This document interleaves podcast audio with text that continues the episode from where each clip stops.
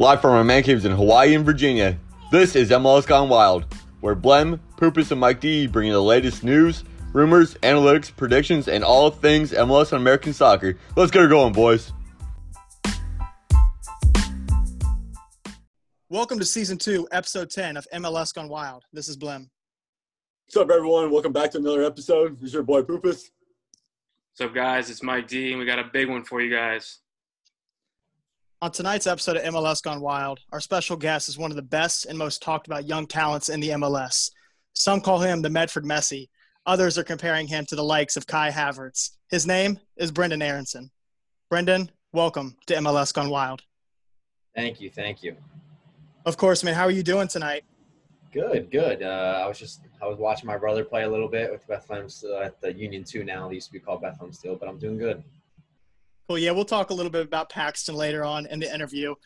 Um, but Brendan, tell tell our listeners a little bit about yourself, who you are. Well, my name is Brendan Aaronson. I play for the Philadelphia Union. I'm number 22. I'm a center attacking midfielder, and yeah, that's that's really how you get to know me. Cool. Well, tomorrow makes two years since you signed your homegrown homegrown contract with the Philadelphia Union. Time flies. Time flies, doesn't it? It does, it does, yeah. All right, so Mike D, take us back in time to March 17th, 2019. Brendan, back in March 2019, Philadelphia Union are playing Atlanta United at Mercedes Benz Stadium. Three Yeah. matches into the season.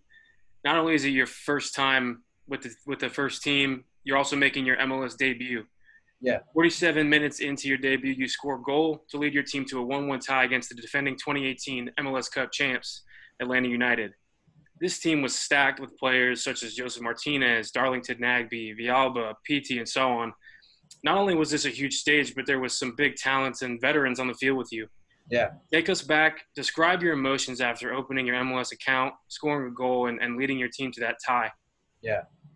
Yeah, I mean, that was easily the best moment of my life, I would say, because I've been with this the Philadelphia Union from when I was 10 years old and working up and finally putting on that jersey and getting your first minutes and starting was just huge for me. And being able to go into the game and the game that I played and score that goal was just it was huge for me and I think it was such a confidence booster for the rest of the year and it was just something to work off of and it couldn't have gone any better. Yeah. What was it like stepping out on that field, going up against Josef Martinez, Darlington Nagbe, some of those guys that are on the field with you? Yeah, it was. I mean, it's surreal. Like you see, I mean, I used to watch Darlington Miami on the national team. He's an unbelievable player, and seeing Josef Martinez score 31 goals this season before, and then he scored 31 season again. So it's like you're gonna you're going against a superstar. Like you can go in nervous. I was very nervous. I think many people would tell me like I went into the game like when we were walking out and like they have like a really cool tunnel where the fans are on each side. Not for the opposite team, of course. It's not fun for them, but like I I remember people telling me how pale I looked and how nervous I looked, but really I think that I was calm and I like felt like I belonged and that's how I felt and I was confident going into the game and I just tried to play the best that I could with the team. Confidence Yeah. is huge, man.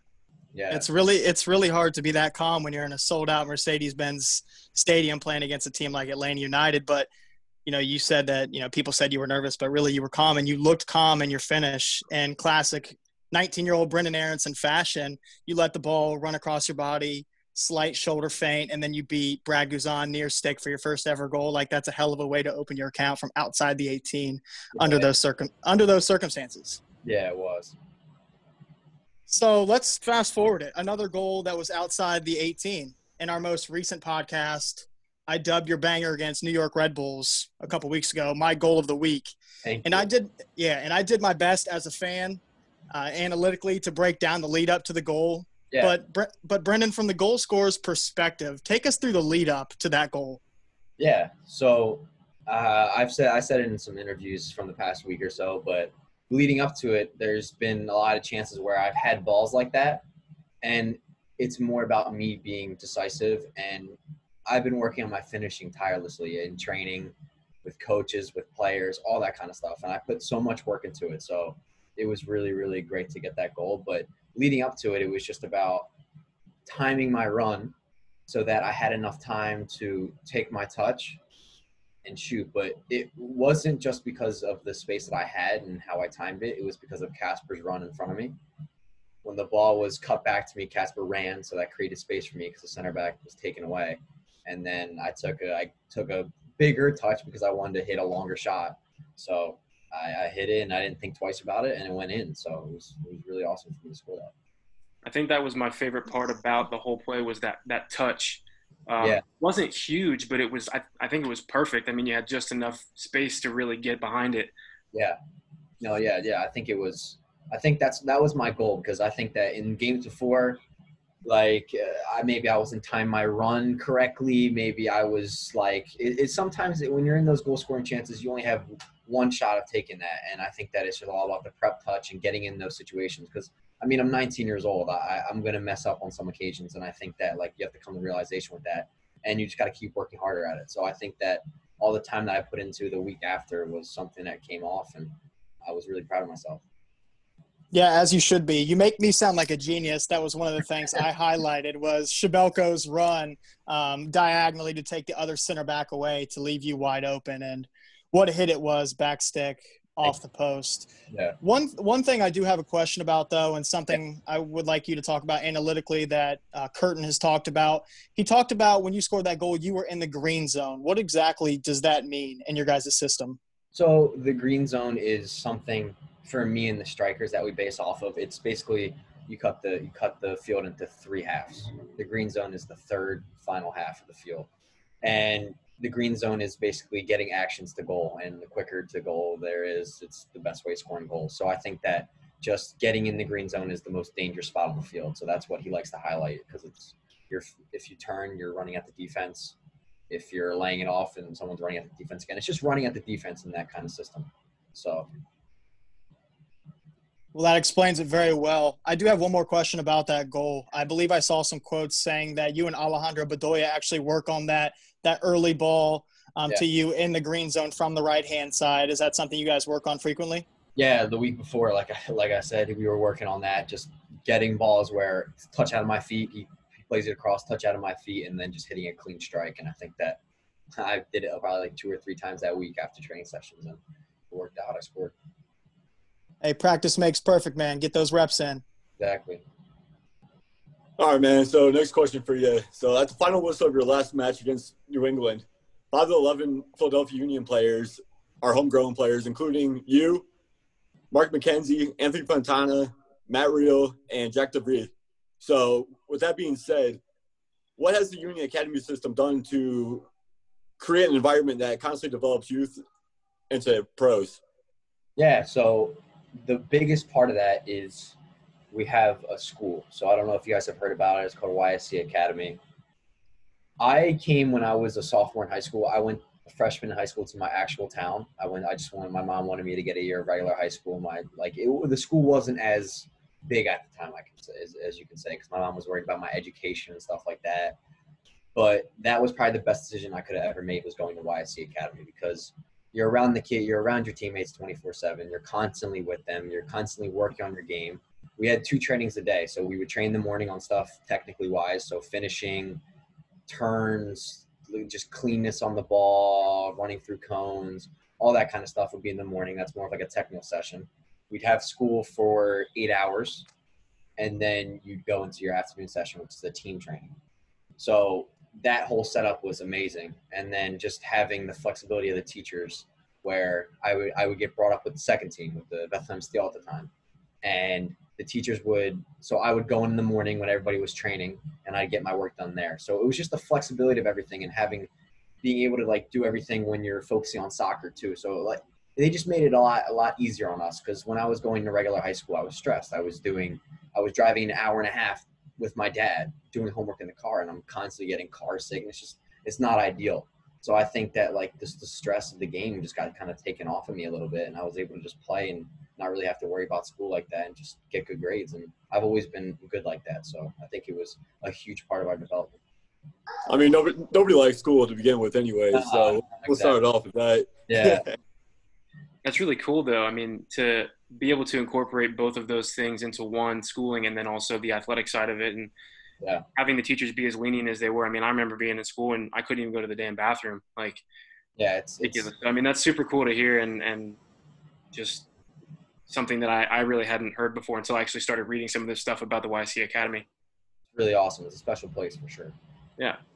So you've been with the Union organization for nearly a decade. Um, as you started to play for the Union juniors at the age of 10, uh, I read at the age of 11 you first met and got to know your current professional coach, Jim Curtin. Yeah. Curtin, Curtin has praised you as a player and is supporting you in your next move in your career, wherever that may be. Um, what has your relationship with Jim Curtin been like, and, and how important to your development has it been playing under him up to this point? Yeah, from from day one, I think he's. I could kind of tell he was a fan of mine. I think coming up from the second team, he's always a pretty big fan of mine. And back when I first met him, I think he was too. But like, it's it's a different kind of jump going from USL to MLS. So I think that just it had to do with my work ethic, how I am around people, and just I think it just kind of created a good relationship with him, and he really he really likes me, and I think it's just him showing the kind of confidence in me from day one. I think that we have a good relationship talking wise. We always talk. I talk to my even the assistant coaches, Pat Noonan. We I have a really good relationship with him, doing film, all that kind of stuff. Oka Nikolov, he's our he's our third coach. Like everybody, the coaching staff there is unbelievable. Very open. You can go to them for whatever, but yeah, I think me and Jim have had a really, really good relationship, and he he wants me to come to him, talk to him, any concerns, anything like that, and he's just he's been amazing along the ride. Yeah, that's great. Like you, like you said, you've you know been under some really good coaches, to some good coaches at Philadelphia Union. But what does Jim Curtin bring to the table that other coaches don't?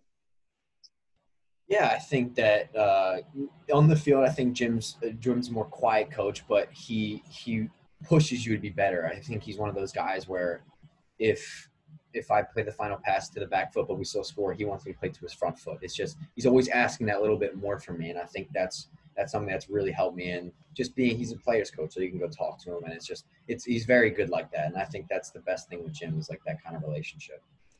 Yeah, and that's that's really important for a young player like you and yeah. like Anthony Fontana. I wanted to talk about him, but we kind of jumped ahead. How psyched were you for him to score that brace to lead you guys to a win over New England?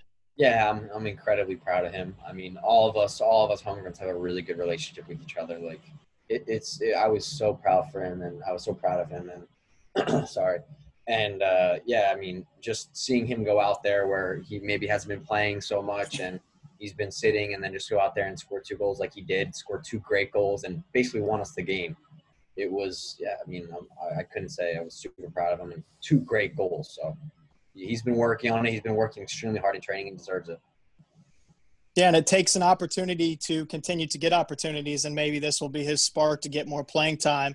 Exactly. But in in previous podcasts, we talked a lot about the FC Dallas Academy, Reggie Cannon, Weston McKennie, all those guys uh, yeah. that were that are MLSers, and now you know uh, McKennie's over at Juve. Yeah. But but Philadelphia Union's Academy is on the map. You guys have five of these eleven guys at the end of a game yeah. on the field. That's that's absolutely remarkable. That's a number that you don't see across the board. I think that's a testament to Philadelphia, their academy in general. But I think over this past year, if, do you agree with me? I think that we've oh, seen oh, yeah, totally. Uh, we we've seen a lot of young academy players move up into the first team and really get quality minutes. No, yeah, I totally agree with you, and I think it's just about taking your chance. So uh, there's been a lot of injuries recently, and you you need a little luck when you play soccer, and that's that's how it is. You need a luck in anything you do. So I think that having that luck of getting in the game when he did, and taking the chance like he did, is something that's huge in someone's development. Like I did. Marco Fabian goes out with a red card. I come in and I score the goal, and that's basically set up the rest of the year for me. And now, so I think that I think just getting lucky and getting that chance really, you just really have to take it. Yeah. Okay, listeners, we're going to take a quick break for a word from our sponsors, Added Time Outfitters. We'll be back in 60 seconds.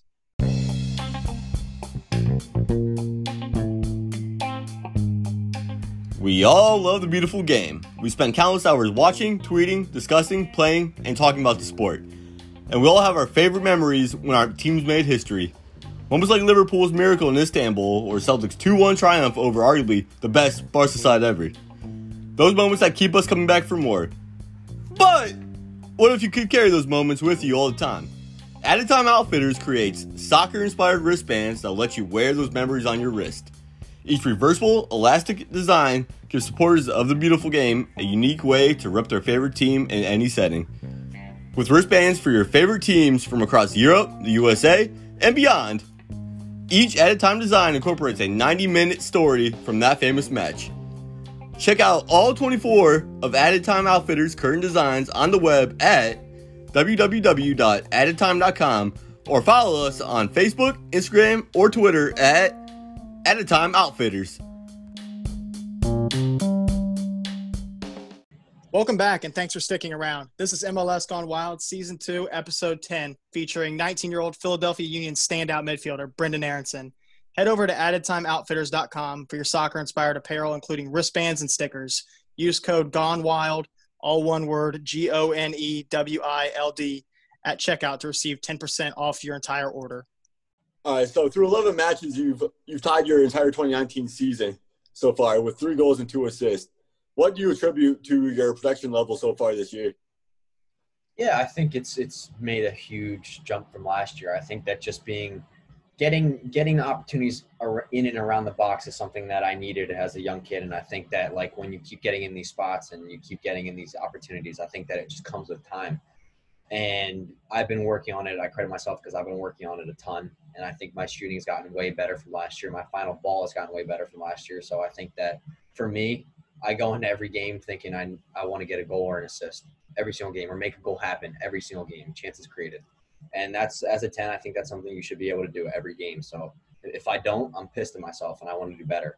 So I think just mm, for sure from last year, it's a lot better than it is. It's a lot better this year. And I'm proud of myself and I'm going to keep going with it and hopefully score more goals and get more assists. Yeah. And we like, and I noticed watching you, like, even when you don't have the ball, you're still making runs like everywhere, all over the field, and you're yeah. still looking for the ball. So I mean, right there just creates more chances too yeah. for everybody. So. Yeah. Yeah, and you you kind of touched on the offensive piece, Brendan, saying that you want to you, you have a playmaker's mentality. You want to come out, you want to have a goal, you want to have an assist, and something that I would just like to to bring up is you're not only the offensive player, you bring a defensive presence. Uh, I, Mike D and I played in the midfield at D3 college soccer, and we played against some guys that we would consider gnats in the midfield. Yeah. And those are guys, and those are guys that are constantly working in the midfield. Yeah. And we didn't disclose this, but we're all Columbus Crew fans, and we're thankful to have Darlington Nagbe. But yeah. in one of the most recent games that you played against the Columbus Crew, you know, you were matched up basically with Darlington, and yeah. I, I don't know if it was necessarily your role in that game, but you were a gnat on Darlington, and you limited what he could do. Yeah, yeah, no. Uh, for me, I've always been a player that my dad has drilled this into me since day one. Is you need to be the hardest working player on the field always, and you don't normally get that with a number ten. I don't think, and that's something that I'm different. And I, for I just want to say this: I don't necessarily see myself as a flat out ten. I, I like to call myself an eight and a half. I'm in between an eight and a ten, and I don't. I, I, I don't think I necessarily say I'm a ten or I'm an eight. I'm I'm in between I uh, I think I have a creative part of me. I work very hard, and uh, like defensively, I'm very good too. So I think that it's not really a ten or it's not really an eight. So it's kind of weird, but um, yeah, I think in that game, I was I was supposed to be around Darlington because he makes the game. He makes the game happen, and I think he keeps Columbus ticking. So my job was to get around him and make it uncomfortable for him. And uh, yeah, I think I did a good job that game. But what I'm always focusing on now is have that defensive side of things, but also doing things going forward. And uh, yeah, that's that's probably what I have to say against the about the Columbus game. So speaking on your offensive, you know what you want to do offensively for the Philadelphia Union. Curtin wants you to be a volume player. That means that he wants you to have a lot of touches. Yeah. I'm going to give you a stat. It's not a great stat for you, Brendan, um, but it's it's not a bash on you whatsoever. But your bottom 15% in attacking midfielders for usage rate what do you think that you and the Philadelphia Union can do better to get you the ball more? Because I mean, you're putting up more numbers and getting less of the ball. So what do you think yeah. you can do and the Union can do? Well, yeah, in the system that we play, it's it's tougher. It's tough for me to get the ball. I have many conversations with the co- coaching staff and stuff like that. And the formation we play in is you have to be between the lines always, or it doesn't work. There's no point of me I, I, I, see all these midfielders come back and get the ball. Yeah, it's good in the system that they play, four three three. They come back, get on the ball, take like 40 touches, then play it out wide. Like it's not, it, it's not really like there's not really anything happening, if you know what I mean. And I think that when I'm between the lines and I get it and I can turn, there's more stuff happening at that point. And yeah, I wish I could get the ball more, and I wish I could do all that kind of stuff, but I think in just the formation that we play, it's forced. I'm forced to stay between the lines and make runs in behind and do all that kind of stuff. And for sure, I want to touch the ball more. That's my goal every game. I hate going without games of not touching the ball, and I think it's just something that I uh, I'm going to keep working on my spatial awareness and stuff like that. But when teams sit back, it's also very it's very very hard. Like the New England game when you have Polster up up my butt the entire game. So it it just depends on the game, and I think it's the formation that we play too. And it's definitely something I want to bring up stat wise for sure. But it definitely has to do with our formation. Yeah, and the and and being in the bottom 15% isn't a bad stat. Really what yeah. this looks like is you're more efficient this year than you were last year in the role yeah. that you're in. And so I I just want to bring something up. It it came to my head when Brendan was talking. We talked to Kellyn Acosta when he was in the bubble and I sat down for an entire game and tracked his touches and saw how many he had, and he had like 50 or some touches. And he said for him to feel effective in the game, he wanted close to 100 touches. Now, is and you said you would like to be on the ball more. What is around the touch range that you think you would need to be to be happy? Yeah, I think for anybody, I think it's touching the ball as much as you can. I think, yeah, Kellyn's right. Like he plays a deeper position than I do. So I think for him, he wants to keep the ball ticking and getting on the ball more and doing all that kind of stuff. But for me, I, I think when I touch the ball, I think when I touch the ball, I want to be the most dangerous person on the field always. Like people should be worried when I touch the ball. You know what I mean? and I think that's the that's the position that I play when I'm in between the lines and I can turn and I can run at the back four. So I think that for sure I want to bring my touch up, and that's something I'm going to keep working on. So I'm going to I'll probably say 60 touches, even more if I can. You know what I mean? But I, I definitely want to bring that up, and that's something that uh, hopefully I'll have more conversations with. Yeah, when I when I said the words attacking mindset a couple minutes ago, that's exactly what I'm talking about. That response that you just gave us. You didn't give us a number. You said you wanted to be the most dangerous man on the pitch. Yeah. And there's a lot of times in games that we watch that you absolutely are. So Brendan, in just under two years, you've gone from an academy player to a homegrown signing to a consistent starter and contributor for the first team of the Philadelphia Union. Not to mention your U.S. men's national team call-ups the United States is getting a lot of mention for the young talent right now, and it feels like at this moment, this is the moment for United States soccer to really blossom and to really blow up. To me, it feels like we're on the brink of greatness, and we're, we're really going to see the potential come to light in the upcoming World Cup qualifiers. Yeah. So, so Brendan, with all of the young talent on the U.S. men's national team, what are your thoughts on the player pool for the upcoming 2022 World Cup and the qualifiers? And where do you see yourself fitting into that midfield when the time does come? Yeah, um, like you said, the the talent is unreal right now. I mean, you have guys all over Europe. You have Gio, Christian, Weston, who just made a move to Juventus, and I've seen pictures of Ronaldo, which is crazy and incredibly happy for him. Um, and so many guys, Tyler Adams. You have so many guys in that kind of category where I, I actually just watched Tyler's game against uh, in that DFB Cup and uh, he was unbelievable, and he made them tick too. So uh, I think that for me, I think that the talent level is uh, really, really high right now, and I think that American fans should be very excited because it's a it's a new age for for American soccer, and I think that it's only going to keep getting better and better because you can see there's steps in the MLS's next. I don't know if you've seen that the new academy. They're just it's everything is taking more steps in American soccer, and I think that a lot of people are seeing that, and it's just it's awesome to see, and I'm I'm really uh, hopeful I can be a part of it. And uh, yeah, it's it's something when I whenever I put on the U.S. jersey, I, I love it. And it's something when I watch World Cups, it's always something I've always wanted to be a part of.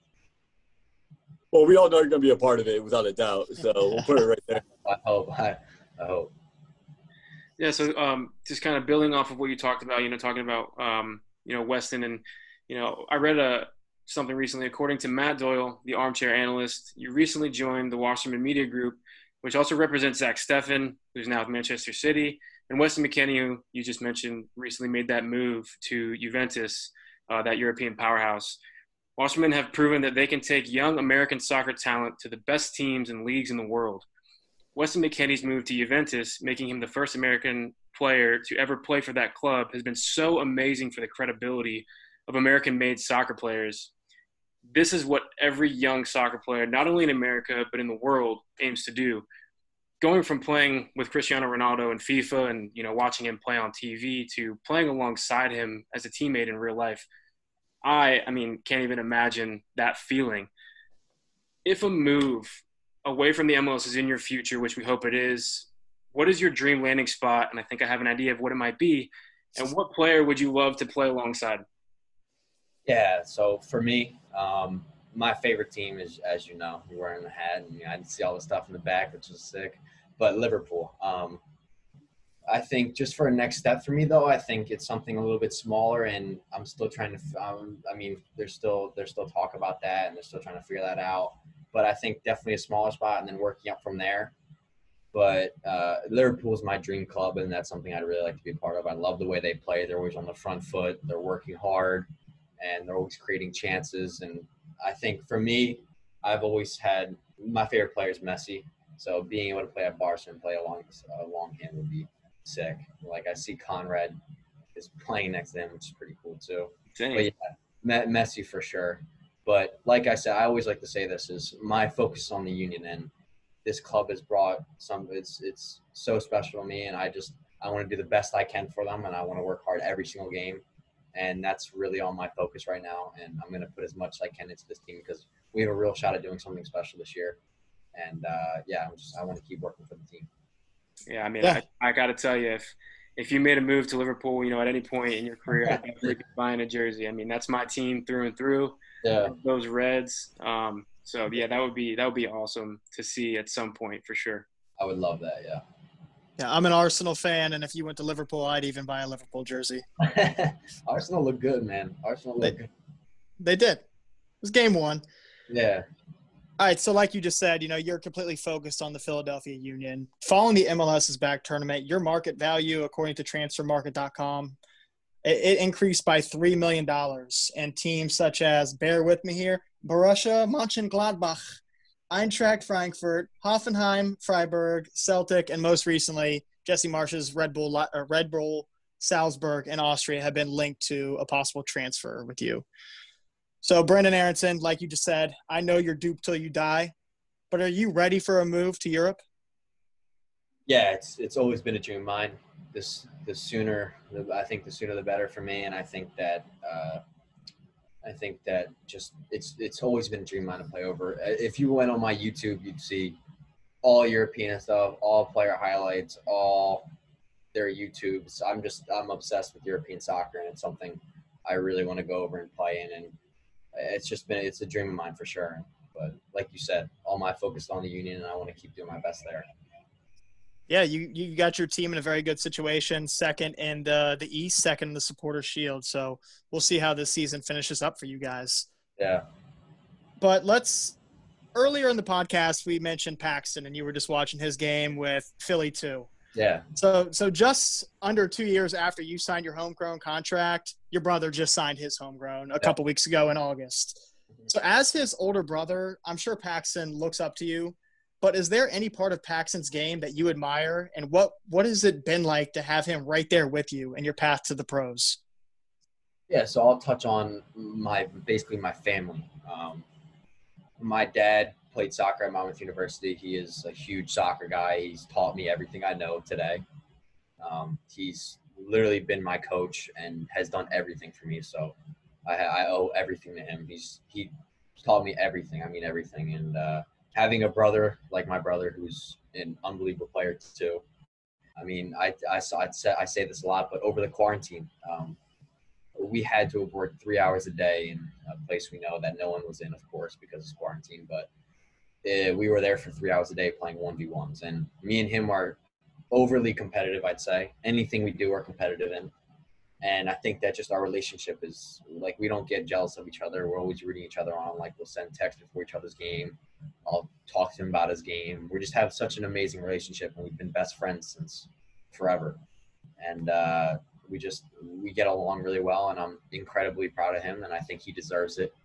Um, but something I really really like about him is how calm and how easy he makes the game look. Um, if you look at Paxton, he's he, he he makes everything look easy. He's so creative, and I think that's where we're a little different. I think he's more of a ten than I am. He doesn't necessarily work as hard as I do. Uh, I work I work probably a little bit harder than him, but like on I mean on the field, of course. Off the field, he works incredibly hard. But I think I think for him, I think it's his creativity in the final third, and that's something I'm going to keep working on and getting better. But yeah, I mean, I'm incredibly proud of him, and I want him to keep working and stay grounded and have a have the first season like I did and get a lot of game time. Yeah, and his homegrown contract, I don't believe, goes into effect until 2021, January Yeah, 1. Next season, next season, yeah. So, in your guys' little 1v1 training sessions for those three Yeah. hours, did it get pretty competitive? Oof. Yeah, it gets it gets competitive. I mean, we'll go at it. I don't think there's any stupid tackles or anything like that, but there'll be some trash talking, uh, stuff like that. And then we just get into it. And then afterward, we're like bros again. We'll play. We'll talk about FIFA, anything like that. Like we just we get along so well. And my dad trained what trained us that entire time too. Finishing, final third play, passing, everything. He, he's just amazing with that kind of stuff. And yeah, I mean, I could. I think I honestly got better over the quarantine. And so, to clarify about your father, your father is he he is he worked. What, what is exactly does your father do for one of the academies there in New Jersey? Correct. Yeah, so he's uh he's the full he's the head of Real New Jersey, which is in the MLS's next now, which is pretty cool. And he's the head he's the head guy there, and he's he took over that club when I was when I had my first team, and uh, they're really really good now. That club they're doing really well. Nice. You guys are a soccer family, man. Yeah, we are. My little sister plays too, so How good is she? she's she's getting really really good now too. So it's funny because we all had growth spurts. So I was small. Every everybody in my family was small, and we grew like six inches, and she just grew probably like last year, and now she's kind of growing into her body, and she's she's looking really really good. What position does she play? She plays like honestly, she plays like all of the front four positions. I think at that age, like it doesn't really matter. Right. But she plays like left wing, center attacking mid. She can play anywhere. She's she's really fast though, which is pretty cool. Well, I've seen at least you and your brother, and you both look fast. So I can only imagine. yeah, yeah. she's, probably, she's probably faster than we were at that age. To be fair, like she's really fast. So All right, man. So your Philadelphia Union are sitting second in the Eastern Conference and second in the Supporter Shield, with uh, six six wins, two losses, and three ties. With uh, two losses coming against the Crew and the FC Dallas.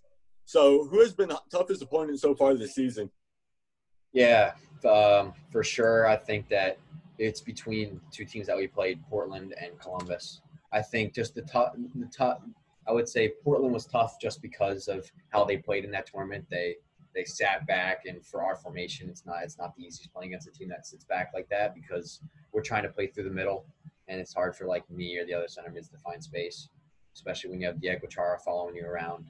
And I think that like it was definitely a tough game for us, but Columbus going to Columbus and playing them was really really tough too. So probably between those two, just because Columbus is so good on the ball, it's tough to win. It's tough to win it off them. Defensively, they're very organized. So yeah, both of those teams have are up there for the toughest teams for sure. So we talked a little bit about Nagbe. I've been talking about you a lot recently in our podcast, Brendan. Another player I've talked about quite frequently is Eryk Williamson, defensive midfielder for the Portland Timbers. What are your thoughts on his play? Yeah, I was really really impressed with him. I I, I went to a national team camp with him about a year ago, and he he looks really good this year. And I think that uh, I, I saw him play. I think it was LAFC, and I saw his goal, and I know he scored two two goals in the last three games. I saw that, and I saw that. Uh, yeah, I mean, when we even played them, he's just very athletic in the midfield. He can win balls. He can drive with the ball. I think that he's he's a really good player. Building off of that, just something for my own curiosity, who is someone in the midfield battle, you know, from any team that you've played against that's been the toughest matchup for you? Yeah, I think for me, I think the toughest that I played against last year, I played against Giovani Dos Santos, and God, it was tough getting around him. Man, he's so oh, he's so good on the ball, and for like I, I you can usually get around people because I'm pretty quick and I can like get around them and try to win the ball, but he was incredibly quick, really hard to stay with, would shift off my back shoulder so I wouldn't see him. But defensively, I'd have to go with Diego Chara just because you know he's always coming, and it's tough to stop sometimes because as a 10 you're taking chances and you need to take a lot of chances you might lose the ball but um, yeah i mean he, he's always there and you always have to be aware of him Yeah, good chance Chara's going to foul you as well. yeah that's true too It's always interesting to get those perspectives, you know, from the players themselves. You know, you watch, we get to watch you guys on TV and, you know, root for you guys, but you know, really getting that inside perspective is always interesting. Yeah, and I forgot to say, of course, Darlington Nagbe.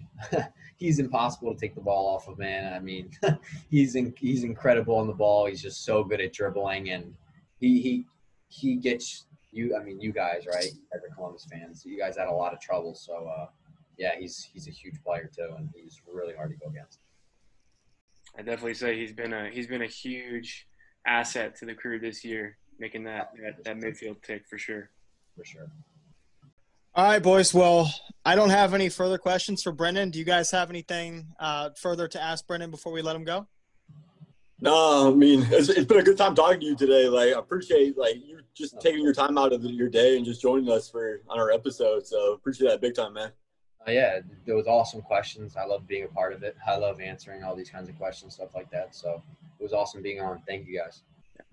I do. I do want to just. I, I got to talk about it. You know. Yeah. We got two Liverpool fans sitting right here, and then Yeah. we also have a Chelsea fan. Poopus didn't mention this, but Poopus is a Chelsea fan. I Yeah, am. I, I like Kai, I like Kai Havertz. So I mean, he he didn't have the best first game, but it happens, and hopefully he'll turn it around next game. But uh, I'm, I, it's exciting watching them just with the players that they have. Big game this weekend, man. Big yeah, game this weekend. Yeah, no. Who's your favorite on the Reds? Gotta ask. on the Liverpool? Yeah. Oh God, I have. So my favorite player back in the day was Gerrard.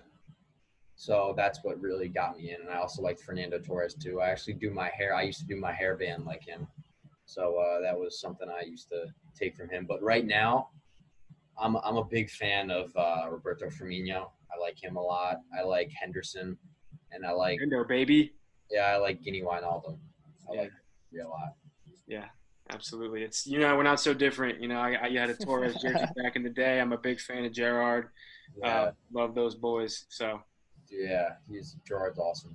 Yeah, but yeah, I don't have anything else. Brendan, thank you so much for coming on. We really do Of course, appreciate it. of course. Uh, really looking forward to the development and, and some of this news that's going to come out for you. Uh, hopefully with Thank a with a big move to uh, to Europe here, um, joining your your fellow Americans. Thank you. Appreciate it. Best of luck to you as well in your upcoming game. Thank you. Thank you, guys. Thank you. Yeah, Brendan. Brendan, one of the things that stood out to me most about the or from this interview is how mature you are as a 19 year old and how intelligent you are as a soccer player. And I think Jim Curtin has rubbed off on you a little bit and all your coaches in the past. Uh, But your maturity level is uh, unseen at 19 years old. And I think those two things that I just spoke on are going to take you far and are going to help you out in your soccer career on top of the skills that you do bring on the field as a number 10 or as a number eight and a half, as you would consider yourself. Yeah, thank you. Thank you.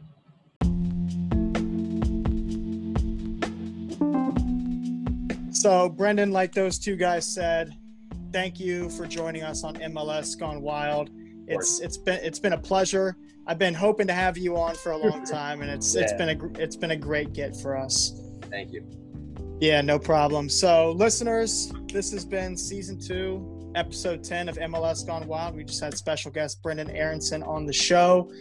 Uh, you guys go ahead and give us a listen, subscribe, rate, review on Apple. We're also on Spotify and anywhere else you listen to podcasts. Follow us on Instagram, Twitter, MLS Gone Wild.